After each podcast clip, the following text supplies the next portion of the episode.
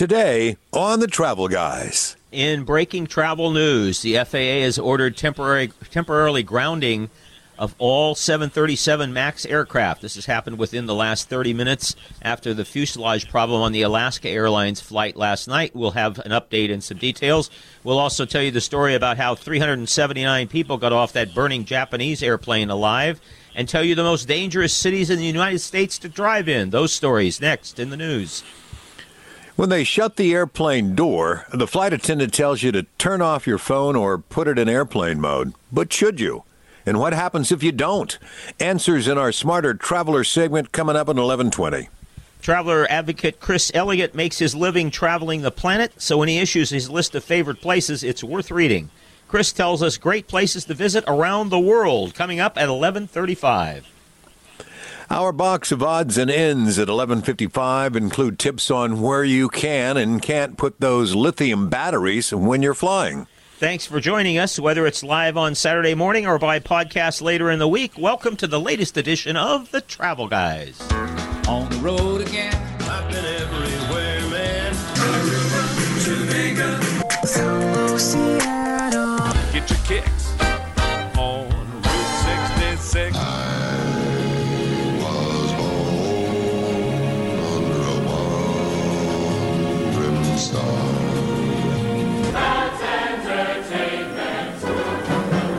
Go on with the show.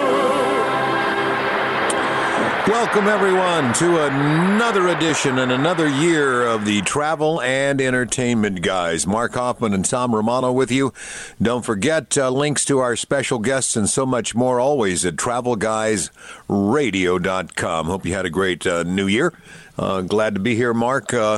We've got breaking news. We'll keep a close watch on this, certainly throughout our program, if anything else pops up that's worth sharing with people in regards to the, started with an Alaska Airlines plane and in an issue there, and as it seemed to be affecting a lot of planes and perhaps obviously a lot of flights. How many airlines did you say were affected? It may.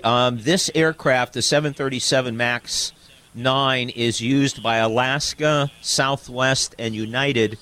In this country, it's also used by a few other international carriers. It appears as though about 20 minutes ago, the FAA ordered the temporary grounding of that aircraft. There's 171 of those in use currently.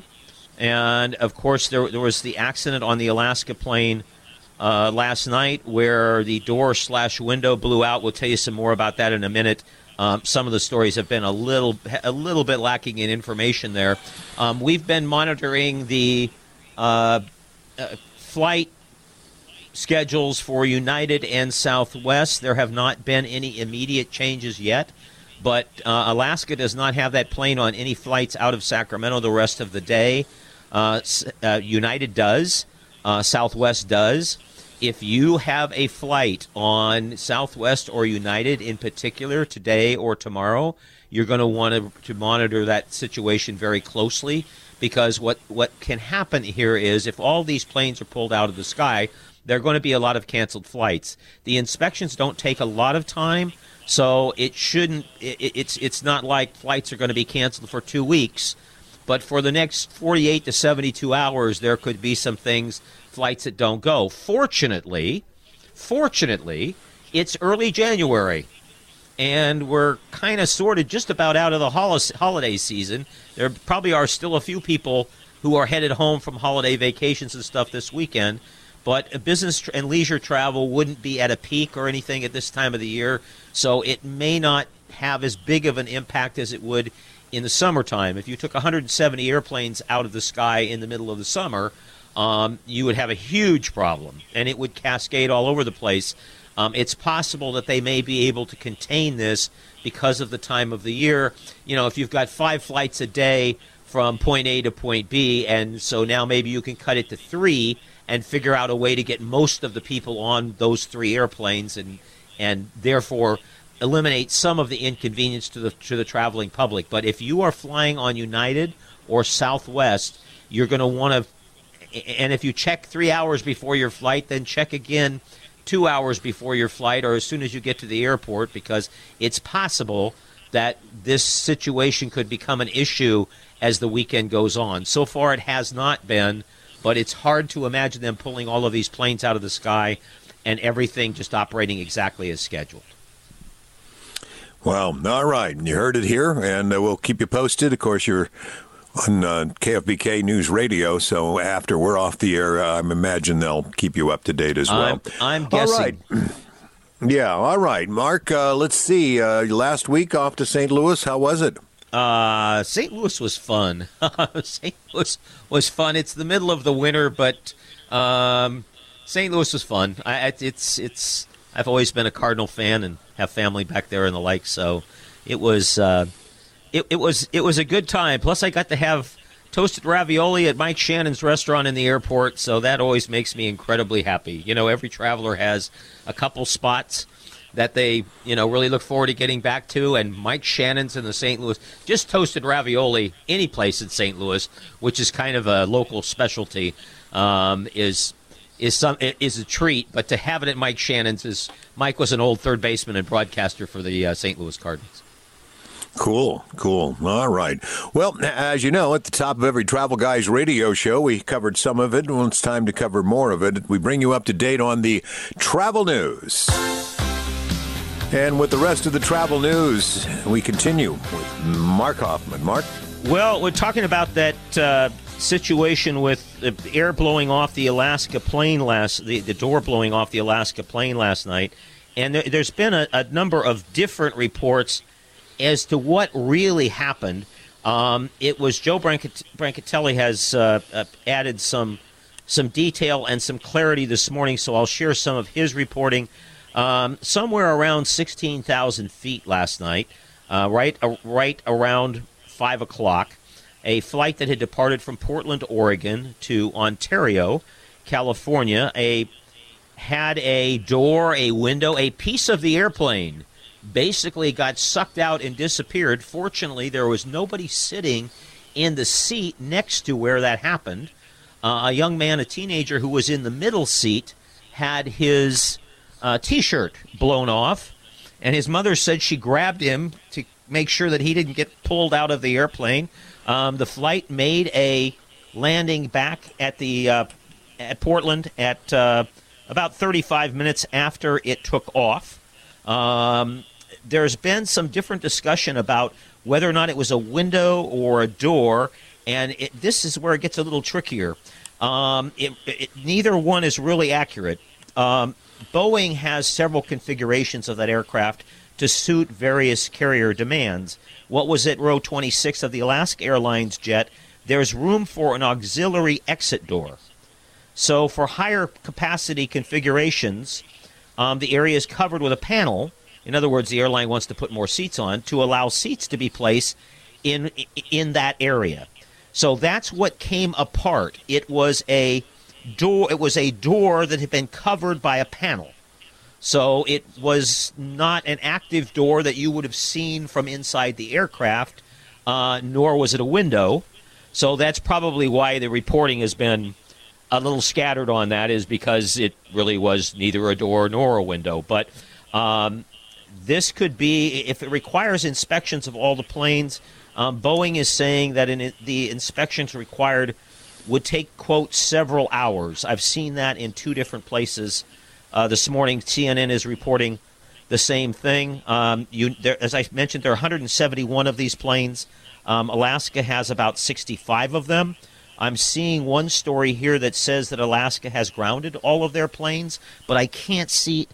There are 737s, but I can't see any evidence of that online. Now, if you're flying out of Sacramento, you're flying to San Diego on Alaska Airlines, or you're flying to Portland, they use their commuter carrier, Horizon or SkyWest, on those flights, and those are jets, but they're not 737 jets.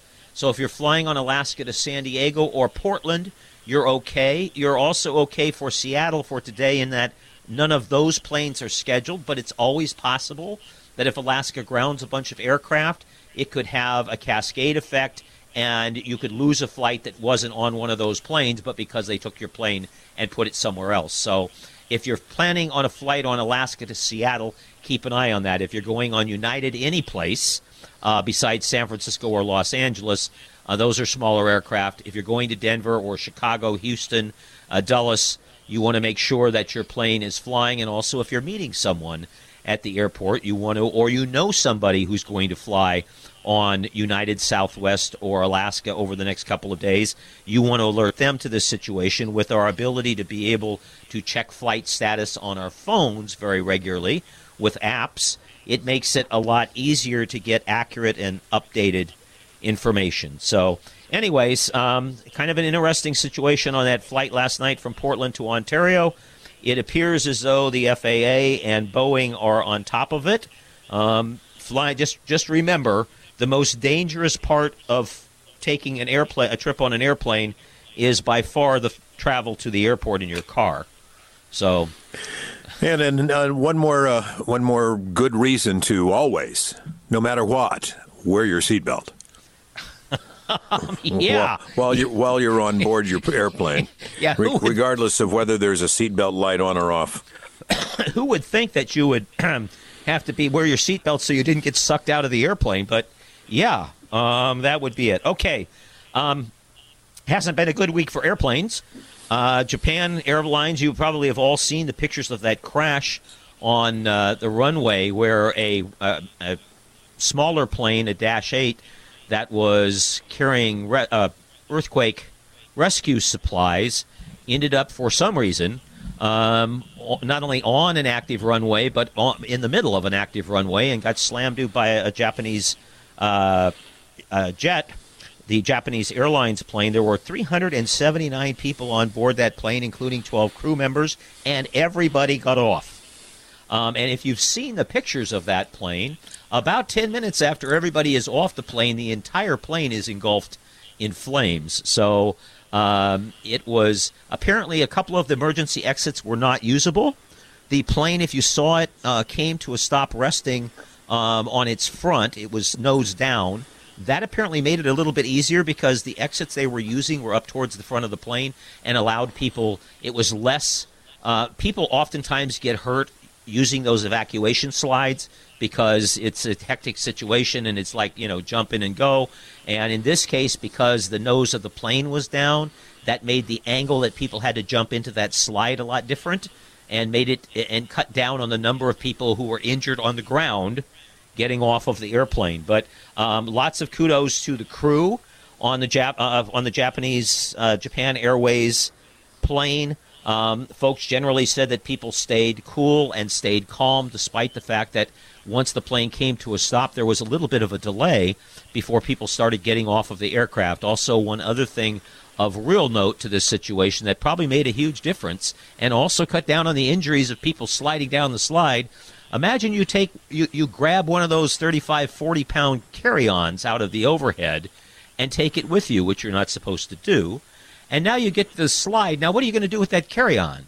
Well, you may not be able to put it in your lap, so you're going to throw it down the slide, and then it may nail somebody. So the biggest lesson to be learned from the Japan Airlines incident this weekend on the runway in Tokyo is that when they tell you if there's an emergency, don't take your carry-on. That's what they mean. Don't take your carry-on. You have to decide, is your carry-on or you more important, and also the people around you. So that probably is the biggest lesson to be learned there, is follow the instructions of the professionals who have been trained to handle these kinds of situations. Most of us have not been. And follow what the flight attendants and the crew have to say to you, and leave that stuff behind. It's all replaceable. You think? Yeah. Good advice. Yeah, that's my idea. All right. Something a little lighter, I guess a little lighter, but not that much lighter. 25 most dangerous cities for speeding. Texas and California have the most cities on this list, but they're not the places necessarily that you would think of. Several Southern California cities, Hesperia, Rialto, and Victorville. Victorville is an old Route 66 city. But if you know anything about topography in Southern California, the interstate coming down out of Barstow and Victorville comes down out of the mountains pretty steeply. So my guess is that that's why that has. Texas has a number of cities on the list: Beaumont, Odessa. Let's see, what else here? Hartford, Connecticut, St. Louis, Missouri, Albuquerque, New Mexico. How did they figure this out? They analyzed mostly recently reported crash data from the Department of Transportation, which is from 2021, to figure out. And then they also counted the number of speeding tickets in each municipality. So the entire list can be found at TravelGuysRadio.com. I thought that might be kind of fun. Las Vegas Strip has a new loitering law. So if you go down to the Strip and you're just, you know, standing there being amazed at all the buildings and lights and stuff, that's not good. That's against the law now. And so you need to be inside spending your money or doing something. So the law is it does make some sense, because the recent Formula One race, for example, was visible from the Strip. So if they all stop, then pedestrians cannot get by. New rule allows police to charge people with a misdemeanor if they break the rules. People are allowed to stop if they're waiting to get on an elevator, escalator, or stairway. This sounds like kind of a phony thing. No, this is no fun. That's fake news. Yeah, I think so. I think what this is designed to do is to, oh, no, we can't do this anymore, and probably that'll last about 20 minutes.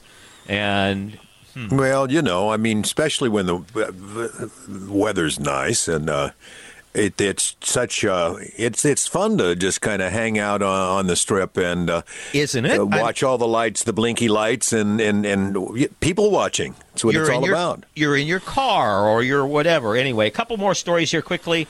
There is a release of the airline ratings releasing the world's safest airlines.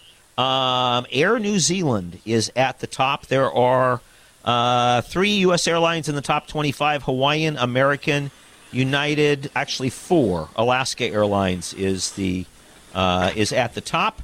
And the FAA says the data shows a continuing decline in the number of people raising hell on aircraft, rowdy passengers on planes. We had 2,031 incidents in 2023.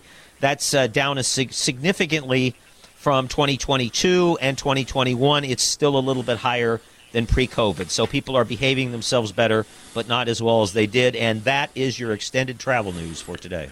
Boy, was it extended. Our longest travel news to date, I bet you, folks. Well, you know what? We haven't talked enough about airplanes, so...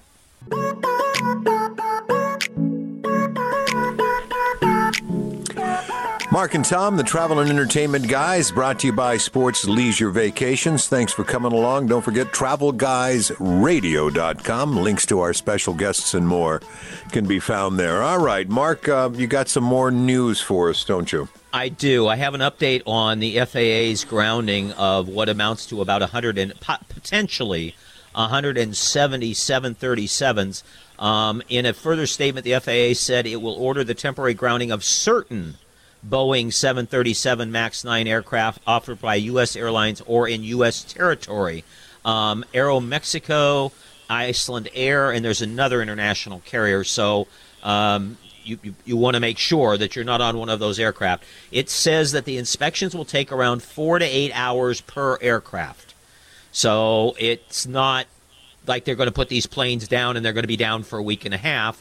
They're going to be down for as long as many crews as they have to inspect these aircraft and get them back in the sky, which I'm guessing will happen on a regular basis. But anyway, as we mentioned, Alaska Airlines, Southwest, and United are the three carriers that serve Sacramento. Also, Aeromexico comes in here, so that would be worth checking on with an overnight flight or two on some occasions. Alaska has 65 of these aircraft. United has 79. For Alaska, that is about a third of their fleet. For United, it's a smaller percentage. But there are some United flights out of Sacramento later today that are scheduled to use that type of aircraft. So you definitely want to, if you are flying on United or Southwest later today, you'll want to check before you depart for the airport. I'm going to guess this is probably going to be a little bit chaotic for a while. Also, be careful even if your flight was not using a 737-900 MAX Boeing aircraft, it's possible you could be impacted by a cascading of canceled flights on other aircraft. It's also possible that the airlines will, in their great wisdom, call on, this will be an all-hands-on-deck situation, and they'll get everybody possible to who can look at these planes and perform these inspections and minimize the impact to the traveling public, because as we mentioned earlier in the program, this is a weekend where we're still wrapping up. If you notice this week, if you were traveling on the roadways, the regular work traffic wasn't quite there yet. Some kids are back in right. school, but traffic was still pretty light. So consequently, not a lot of business traffic, but probably still a lot of people getting home from the holidays Saturday and Sunday. So just stay on top of it. If you've got the airline app on your phone, that's going to make you a much smarter traveler than the person who doesn't have it. So if you don't have it, get it on your phone and make sure. You might want to also get a breaking news agency like a CNN or something. We've got that on in the background here. But interestingly enough, some of the news reports have been a little bit behind on this. This is a story that has just broken in the last hour. Again, if you're just tuning in, the Federal Aviation Administration says they will require the inspection of 171 Boeing 737 MAX 9 jets after an outer section of one of the planes fell off during an Alaska Airlines flight. So if you are scheduled to fly on Alaska, United, Southwest, Aeromexico, you're going to want to be on top of that and make sure that your flight is not impacted. There you go. Yeah. All right. We are the travel and entertainment guys. Thanks for joining us. At the top of every Travel Guys Radio program, we bring you up to date with travel news. And today was especially important that we did, because just as we were getting ready to go on the air, we had breaking news. So keep it here. We'll probably be more coming up at the bottom of the hour. Chris Elliott, consumer advocate, joins us, talks about his 12 favorite places that he traveled in 2023. That's coming up here on The Travel Guys.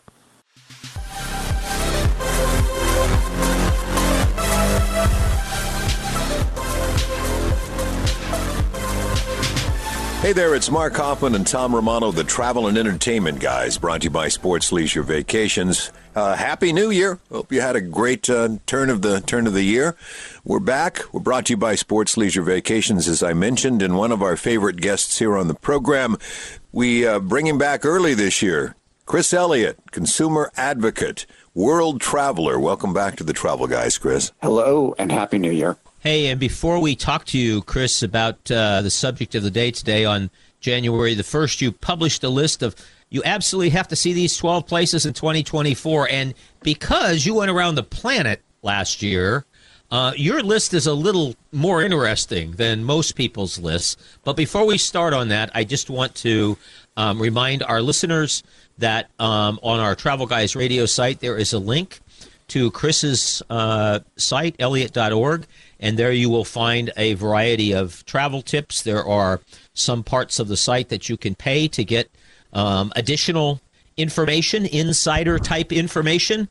Or if you folks remember, Chris's column used to appear every Sunday in the Sacramento Bee travel section for many years, where he answered consumer issues. The Bee has moved on to other things that are less interesting, and I don't know, I don't read it anymore. So Chris is here with us on the radio, and if you enjoy what he has to say, you have a consumer question or a concern or a problem, you can go to his website and perhaps find some ways to either help yourself or to enlist some of his team to help you. And like I said, there are also some ways that you can subscribe to some of his information. I do, and you hear some of it regularly on this program. That's how good it is. So enough of the commercial. Chris, welcome to the program. Thank you. So you are in South America? I am. I'm in Santiago, Chile. Ah, so how do you like Santiago, Chile? It's very hot, and it's fun, too. The Chileans are nice people, and I'm really enjoying it down here. We've just had a nice Christmas and New Year's, and I'm here for another week. And you're there still with one son, right? Yes. As you know, I travel around the world because of the very heavy travel component in my journalism And so I've been on the road for basically the last 5 years, and our next stop is going to be Uruguay, Montevideo, Uruguay. Before we start on this journey with Chris, places that he went last year, and we're going to start in Antarctica, Chris, we should tell people that because you're in the Southern Hemisphere, the seasons, as you mentioned earlier in our conversation here, you're in Santiago where it's very warm. So being in Antarctica in January was, you know, it didn't make it the hottest spot on the planet, but it was warmer than you would have found it at the. I just thought it was important to tell people that we need to flip the seasons as we start off here. Yes, and that's a common mistake. People think that it's going to be winter everywhere. It's, you know, obviously if you go into the Southern Hemisphere, seasons are flipped. So right now we just passed the summer solstice, and it is freaking hot here. Actually, yesterday wasn't so bad, but you know, it's summertime, and there's fruit on the trees, and there's leaves, and it's, you know, just like summer up north, you know. So yeah, I started the year actually in Antarctica, and it is the best time to go because it's the middle of summer. You don't want to be there in the winter. You get 24 hours of daylight down there, and it is an absolutely beautiful place. Those, you know, the ice looks like castles. It's just gorgeous. The sky is a shade of blue that you've never seen in your life. I went with a cruise line called HX, which is Hurtigruten, and it was a beautiful ship, and we just had a wonderful time going down there and exploring. A really well-known, I might add, and well-spoken of cruise operation that's been around for a while. And so when I saw who you had traveled with in terms of Antarctica, I'm like, well, gosh, I'm betting that you had a great experience. What would you tell folks? I mean, Antarctica is on a lot of people's bucket lists, and some of them are not young people. So what would you tell folks in terms of who can go to Antarctica and enjoy it? Really anyone. And the reason I say that is that I had just, I broke my pelvis and 3 ribs about a month before I went. So I was in crutches for half the time I was on the cruise, and they were very accommodating. They helped me get off the Zodiac. And I there's a picture of me walking around on the ice shelf with these, it looks like ski poles. I needed those because otherwise I would have collapsed under my own weight. So I was on a lot of painkiller. You can do it even if you have a mobility issue. I guess that's what I'm saying. I wouldn't recommend doing it with a broken pelvis, though. No. Okay. All right. Yeah, but you've I'm looking at this picture. Yeah, you passed muster at least. Right. When you look at the pictures that Chris posted, you look at that and you go, oh, wow, he must have just skiing down the hill there. He's got his poles, and can't believe that that's just shortly after your accident there. We should tell folks, first of all, we're talking with Chris Elliott, consumer advocate. Chris is joining us from Santiago, Chile today on the Travel Guys live here. And also all of these destinations and the article that he compiled that put them all together, a link to it can be found at TravelGuysRadio.com. So if you're joining us in the middle here, or you don't have time to stick with us or something like that, you want to refer to it later, it is there. Okay, let's go a little quicker here, Chris. In the spring of... For in our hemisphere, but heading towards the fall, you headed off to New Zealand. New Zealand is easily one of my favorite, if not my favorite, destination of 2023, and you have to go there in 2024. And remember that it is in the Southern Hemisphere again, so all the seasons are flipped. So if you go there during the summer, you're going to get winter. But it's beautiful. The skiing there is really great. I probably shouldn't be talking about skiing because my injury was a ski injury, but never mind that. But it is Christchurch on the South Island is just easily one of my favorite places to go. The people are friendly. Everyone speaks English, so you don't have to worry about translating. And it's very easy on the wallet, too. Did you have a stop in the Middle East on the way between those two destinations? I did. Doha, Qatar, another favorite destination. I highly recommend Doha. Now that the World Cup is in the rearview mirror, it is a place where, you know, not a lot of Americans go to, but it's highly developed. And Middle Eastern hospitality, there's nothing like it on Earth, really. You made a couple stops in your journey on your journey in Japan this year. I did. I didn't even get a chance to mention all the places that I was, but I definitely, you know, I liked Kyoto a lot. It's just very historical. We did things there like learn how to make sushi, took a lot of historical tours, temples and shrines. But the one place that I really liked in Japan that I think is extremely underrated is Fukuoka, which is on one of the southern islands there. And if you can actually get out to Iki Island, wonderful place. Doesn't even look like Japan. It looks more like the tropics, but it is absolutely beautiful. And the people are so friendly. I mean, they're very polite in all of Japan, but down in Fukuoka, people just were a little bit friendlier, a little nicer. And really, I can't say anything bad about these places. Well, I understand that you stopped off for a couple of minutes in Chile in July. Yeah, well, I'm actually in Chile right now, and the time that I really want to come back is in July because that is the middle of ski season, and there are a couple of beautiful resorts. I know, there I go again talking about skiing, but some great resorts. The Andes are, even now, if I open my window and look out, I'm going to see snow on the Andes. So the snow is definitely there, and you're not going to have to worry about, is there going to be enough snow? There's going to be enough snow. Speaking of snow, we've been getting a lot of it here in California, so you're missing some of that. You'll have to hurry back. Speaking of California, I see that you pop back. Of all the places that we're looking at here, and again, go to TravelGuysRadio.com. You can get a link to this story that Chris has and the 12 places that he posted and photos that go with it.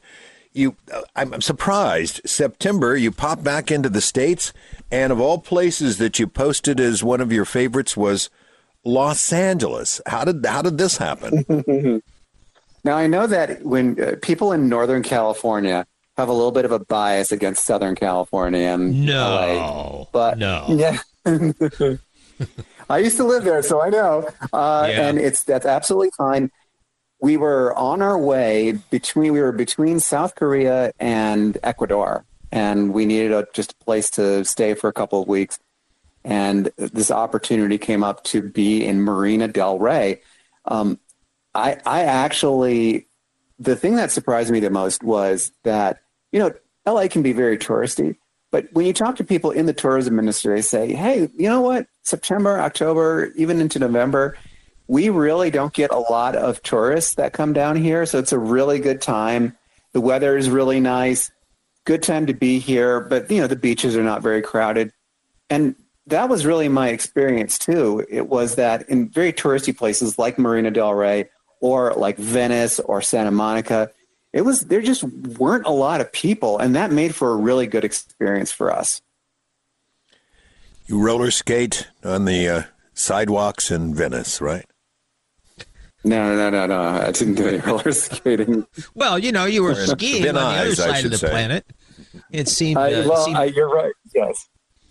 That is a fair question. Why would I ski and then not roller skate? I didn't have a pair of roller skates. I might have. I don't know. But, no. All right. So you're getting back to more exotic destinations after a short stop back in the States late summer. You headed off and hit a few more spots on your list here. Mostly Southeast Asia, it looks like to me. South Korea and Thailand and the like. Tell us a little bit about that. Well, I was up in Chiang Rai, Thailand, and this was in rainy season. Again, not a terrible time to be there. People try to avoid rainy season, but late in the rainy season, there aren't a lot of people. And again, you get a lot of personalized attention. So I was there at a place called the Elephant Camp, run by Ontario Resorts, and they had elephants that they were taking care of. What a cool thing. You look across the river Rurik, and you see Myanmar, which for us Americans is forbidden. They're in the middle of a civil war. You can't get in there. And on the other side is Laos. So there are, it's just a really cool kind of an interesting place where these three countries intersect. And then the other place that I really liked was South Korea. I was in Seoul for about 2.5 weeks. And the really cool thing they've done in town is they have this urban park, and it used to be a rail line, and they tore out the rail, put in trees, and now you walk through town in this urban park, and they have these really neat coffee shops, places where you can just go and stop and hang out. And South Koreans are really friendly too, I should say. Nice people, just a really cool experience overall. I didn't see enough. I wanted to go back, and I hope I can soon. So before we let you go here, it's a really wide variety, wide-ranging group of destinations that you've kind of recapped here. So can I ask you, was there a favorite, or maybe more than one favorite? Maybe the people in one place and the scenery in another. But you know that this is a pretty exotic list. Can you narrow it down to one or two places that just really stand out in your mind? Well, the one place we haven't talked about is Tasmania, Hobart. So I spent more than a month in Australia, but Tasmania is technically it's Australia, but it's off the coast of Australia. And it is just a magical place. If you've never seen a Tasmanian devil, there's an art museum called the Museum of Old and New, and it is the weirdest, coolest art museum you've ever been to in your life. But the nice thing about it is, and people, again, they forget the Southern Hemisphere thing, but January, there's a yacht race between Sydney and Hobart, and that's the time to come out there and hang out with everyone and watch the ships come in. And again, if you ever have a chance to get to Tasmania, that would be the time to do it. The only Tasmanian devil I've ever seen is the one in the Warner Brothers cartoons. They are so cute. They Tasmanian devils are, I have a picture that I posted last year of a Tasmanian devil baby, and they are the cutest little things. Our guest has been Chris Elliott. You can see more of his ramblings at Elliott.org. That's two L's and two T's, Elliott.org. And a variety of different stuff. I enjoy reading your stuff, Chris, because it doesn't have a commercial slant to it. It's kind of written from the way that a traveler would write. And it's not that you don't have a few things to sell and ways to make money, because this is what you do for a living. But I enjoy writing your stuff because reading your stuff because it's unfiltered, and that's what you've given us today. So thank you for that. I think there's great value in hearing from somebody who wanders the planet, what it's like to wander the planet, because there's a lot of us who don't do it as often as much as you do, who probably, and lots of folks who are listening who probably are salivating at the thought of just even getting to some of the places that you have the privilege of going to on a regular basis. So hi to the son who is still traveling with, and Chris has podcasts and all kinds of things, Elliott.org, or you can pick up a link at TravelGuysRadio.com. Chris, be well. Don't break the pelvis again, and we'll catch up with you again a country or two from now. You got it. Okay, thanks, guys.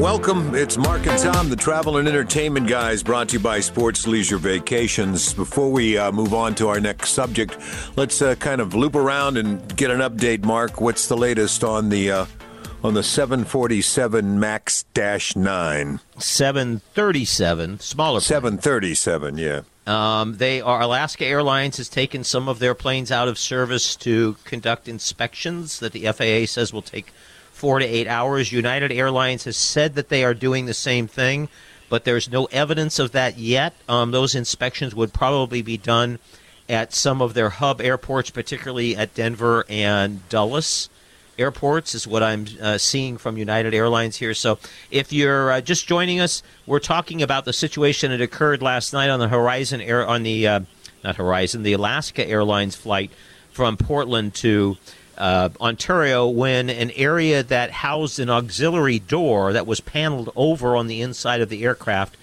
blew out after the aircraft got up to about 16,000 feet. They went back to Portland, made an emergency landing. Nobody was hurt. Fortunately, nobody was sitting in the seat that was immediately next to where the door blew out. But this has caused some concern for other aircraft. Not all 737 MAX 900 aircraft have the same configuration with this extra door. And so it appears as though some number of these aircraft are being pulled out of circulation for the rest of, until they can be inspected.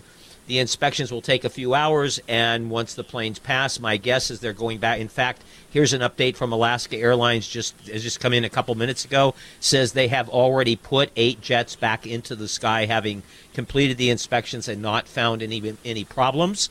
So if you're flying Alaska, United, Southwest, they all use a lot of these airplanes in the next few days. Keep a close eye on your flight to make sure that even if they're not using a MAX 900, that your flight isn't affected by some other change of schedules somewhere down the road.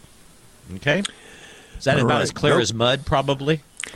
Well, no, I think you've covered it pretty well. It is it is an ongoing situation, but I think the best thing to do is to keep an eye on the news. And certainly if you are flying, or if you have friends or family that may be traveling to the Sacramento area, you can check and find out what plane they may be flying on. Keep an eye on that information and make your decisions based on what it is that you're finding out. And certainly continue to check back all the way up until the time that you maybe go out to the airport as to what's going on, to make sure that your flight may not be affected. Or if it is, you can use your app, make other plans. Well, and on most apps, especially if you will hit it, once you pull up the flight information, it'll give you an opportunity to get more detailed information. And if you pull that up, oftentimes, I'm just looking at United and Alaska right now. I haven't had an opportunity to check Southwest, but they indicate what type of aircraft is assigned to that flight. So you may very well be able to do a little bit of detective work on your own on the app, or there may be more information available to you online.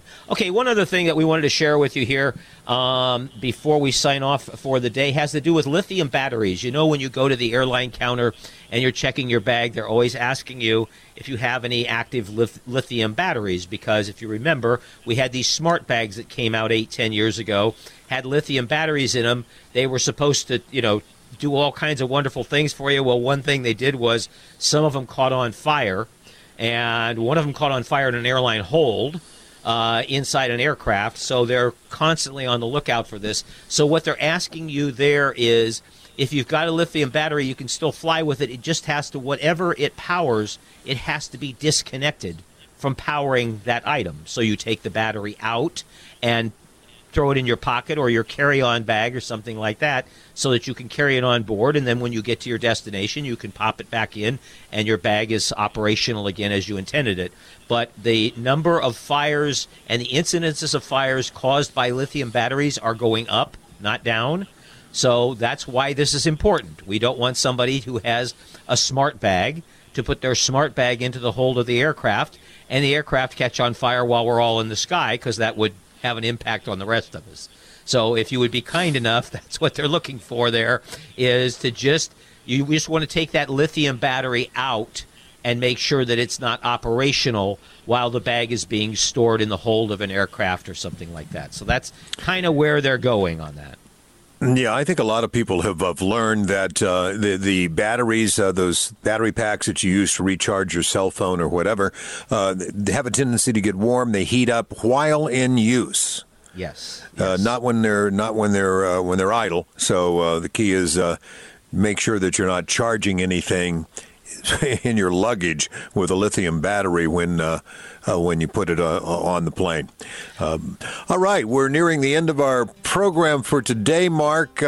Next week, we're going to dig into the Travel Guys mailbag, answer some of your questions. If you have a travel question, go to TravelGuysRadio.com. There's a place there you can submit it, and maybe we will answer it for you on the air. In the meantime, dance like nobody's watching. Check on your airplane to make sure you don't have one that's grounded, and we'll talk to you next week. All right, my friends, keep it here for updates with the news on KFBK. This is Tom Romano, Mark Hoffman. You guys stay well, and we'll see you next week.